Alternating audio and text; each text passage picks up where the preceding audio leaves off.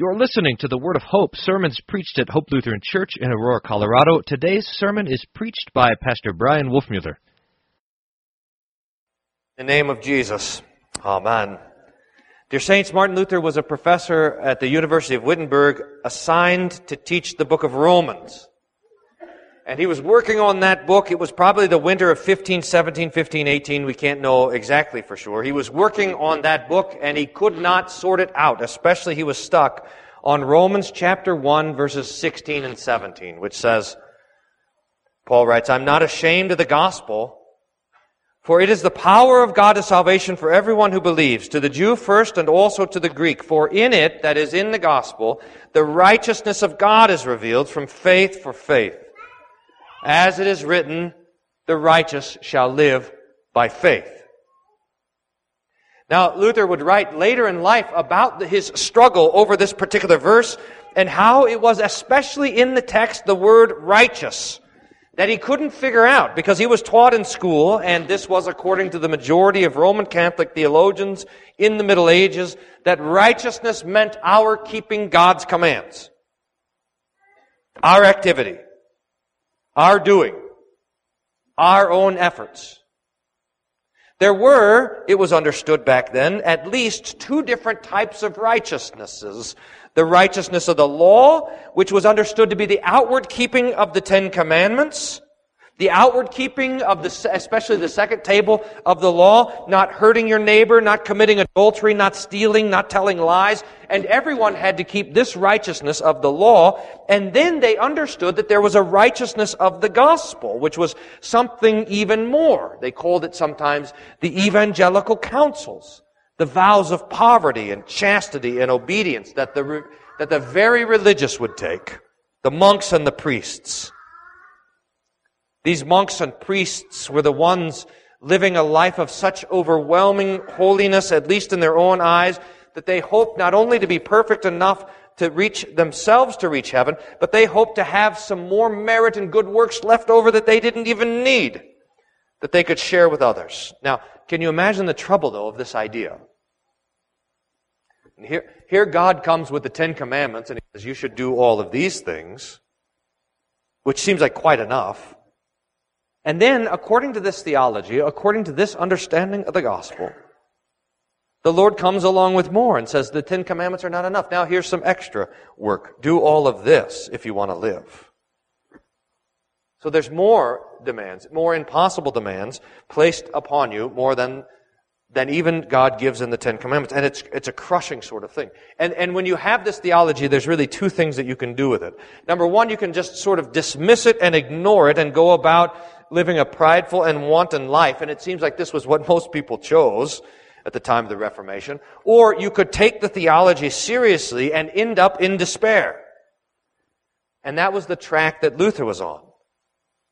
In, in, in fact, reflecting back on this later in his own life, about, about his struggle with this idea of this righteousness of the gospel.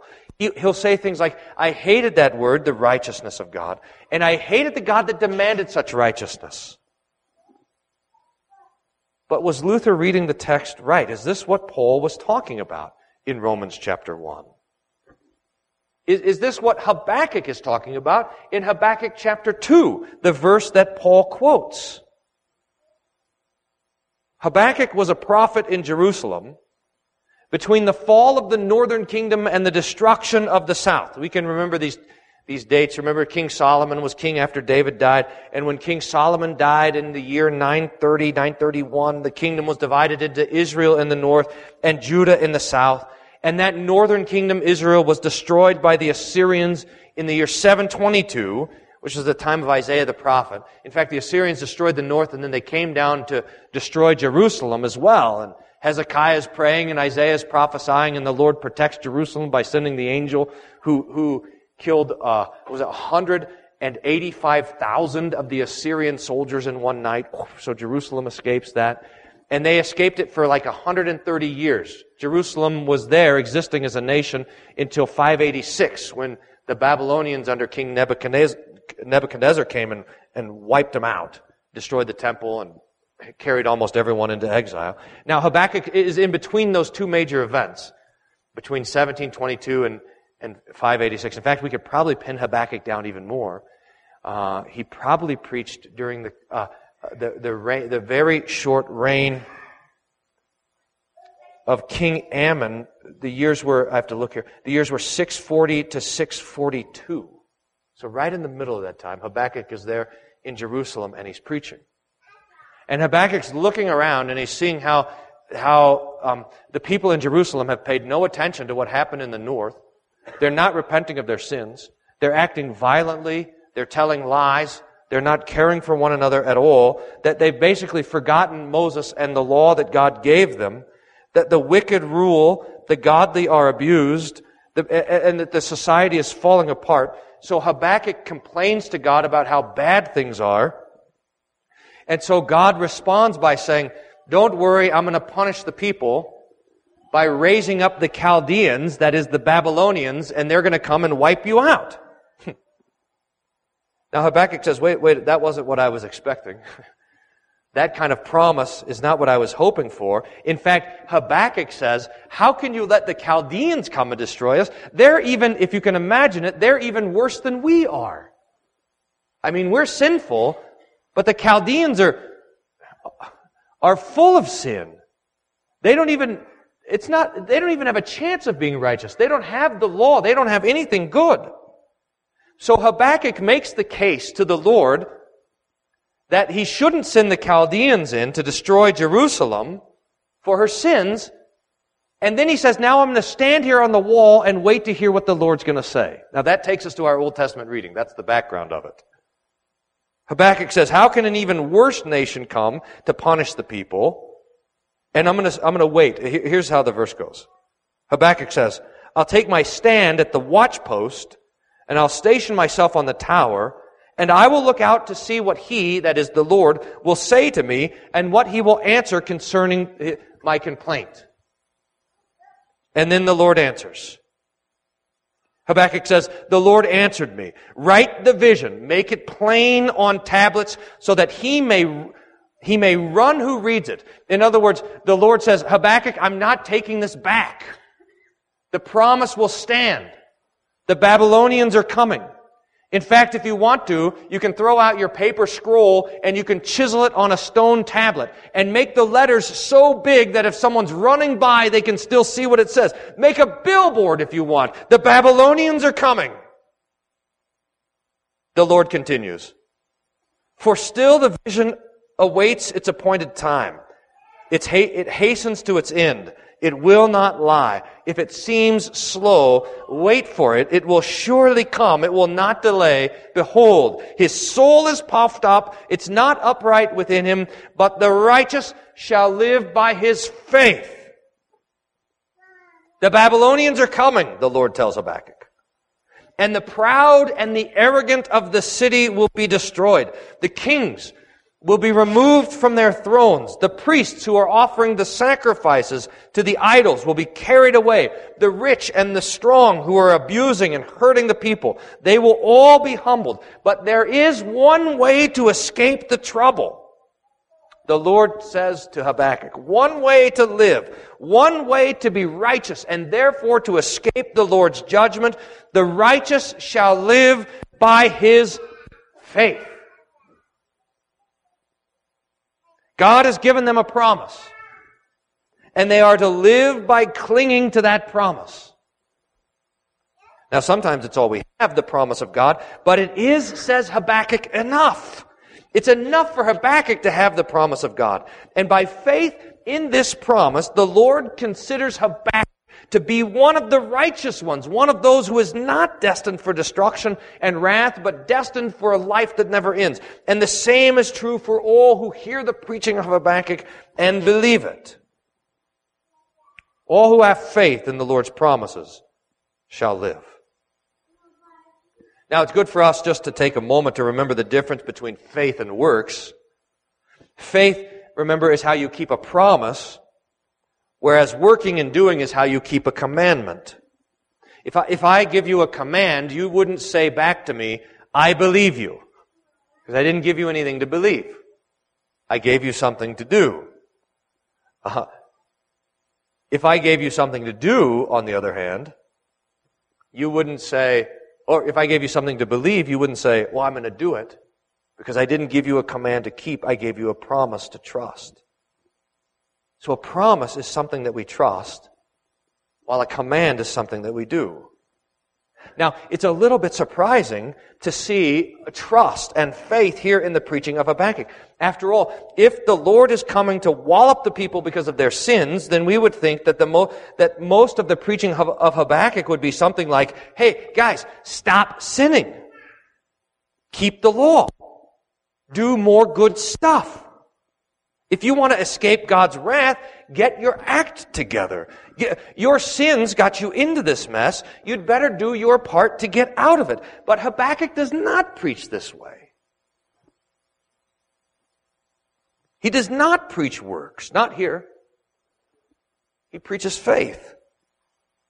He preaches trust in God's promises. He says, the righteous shall live by faith. And Paul picks up this preaching of Habakkuk back in Romans 1. Paul knows that the wrath of God is revealed from heaven against all ungodliness and unrighteousness, those who suppress the truth in unrighteousness. Unrighteousness means that we deserve God's wrath and anger. Righteousness means that we do not. So how, if we are unrighteous by, according to our sins, how are we supposed to be righteous? The answer from Habakkuk, the answer from Paul, faith. The righteous shall live by faith. It is true that it is by our own efforts that we are sinners and we deserve God's wrath, but it is not true that by our own works and our own efforts we become righteous and escape God's wrath. Righteousness, at least the righteousness that leads to life, is the righteousness of faith. Now remember, there is a native born theology that lives in all of our hearts that wants to think, it just can't, it can't escape this idea that because our sins make God mad at us, it will be our good works that will make God happy. No. That's not true. This, this most fundamental theological assertion that's found in all of us is simply not at all true. It's not according to the teaching of the prophets or the apostles, Habakkuk or St. Paul. The righteousness that avails before God is not the righteousness of our works and not the righteousness of our efforts. It's not a righteousness of our keeping of the law, but it is the righteousness of faith.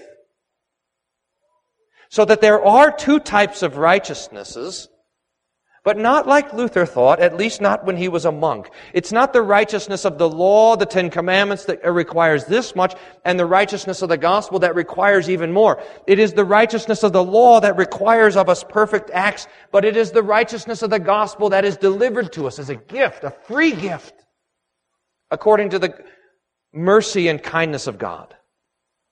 There is an active righteousness of the law, the stuff that we are to do, but there is a passive righteousness which comes to us as pure, pure gift. And at long last, while Luther was rubbing on this text, Romans 1 and Habakkuk 2, he saw it.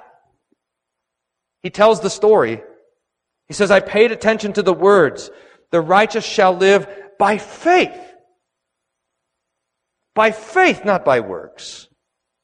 So that this righteousness of the gospel is not something that we get by doing or working or efforts or activity. It is not the commanded righteousness, but it is a promised righteousness. It's not an earned righteousness, but a given righteousness. It's a, it's a righteousness that comes to us by the grace of God.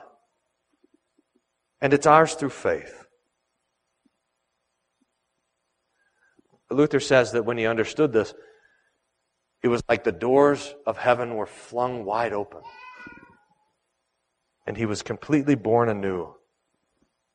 He ran through the scriptures in his own mind, thinking of, of all the places where instead of requiring things of us, the Lord was giving gifts and promising us life and righteousness and peace. Because it is not. It is not by our own works and our own efforts that we are saved. It is not by your own works and efforts that you are saved. Jesus is the Savior. His death is your life. His suffering is your peace. His sacrifice is your righteousness.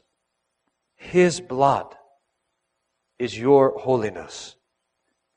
And His cross is your comfort and your confidence in life and in death. The righteous shall live by faith.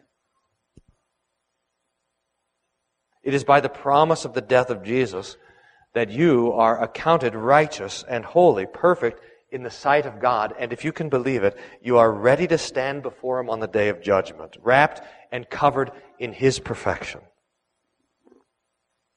This is the preaching of Habakkuk, the preaching of Paul, the preaching of the prophets and the apostles and the church of God.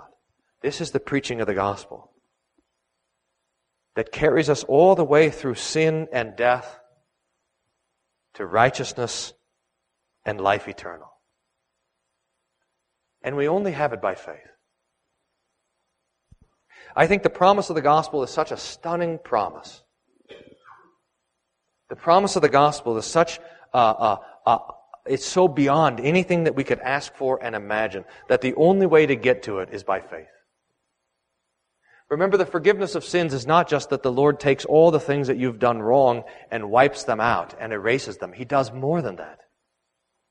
He, he gives to you and to me the perfect keeping of the law that Jesus accomplished. You remember how Jesus perfectly honored his Father in the temple? Remember how Jesus never blasphemed how, how, Jesus always kept the Sabbath. Remember how he honored his father and mother? How he always cared for the people around him? How he was perfectly chaste and generous and honest and content in every way? All of this keeping of the law that Jesus accomplished, it's all given to you. So that when you go to stand before the Lord on the last day to be judged, the Lord, it's not just that the Lord sees you as perfect like Adam and Eve were perfectly innocent in the garden before the fall. He sees you as perfect as His own Son, Jesus. As righteous and as holy as Him. And He delights in you just as much as He delights in His Son. The righteous live by this faith die in this faith, and come to eternal life by this faith. May God grant it for Christ's sake. Amen. And the peace of God, which passes all understanding, guard your hearts and your minds through Jesus Christ our Lord. Amen. Thank you for listening to the Word of Hope. We hope your time with us was one of joy and peace in hearing the Lord's Word and kindness. If you have questions about anything you heard on today's broadcast, please don't hesitate to contact us at office at hope-aurora.org or call the office at 303-364-7416. For more information about our congregation, for locations, service time, and schedule, please visit our website at www.hope-aurora.org. Thank you for listening to the Word of Hope.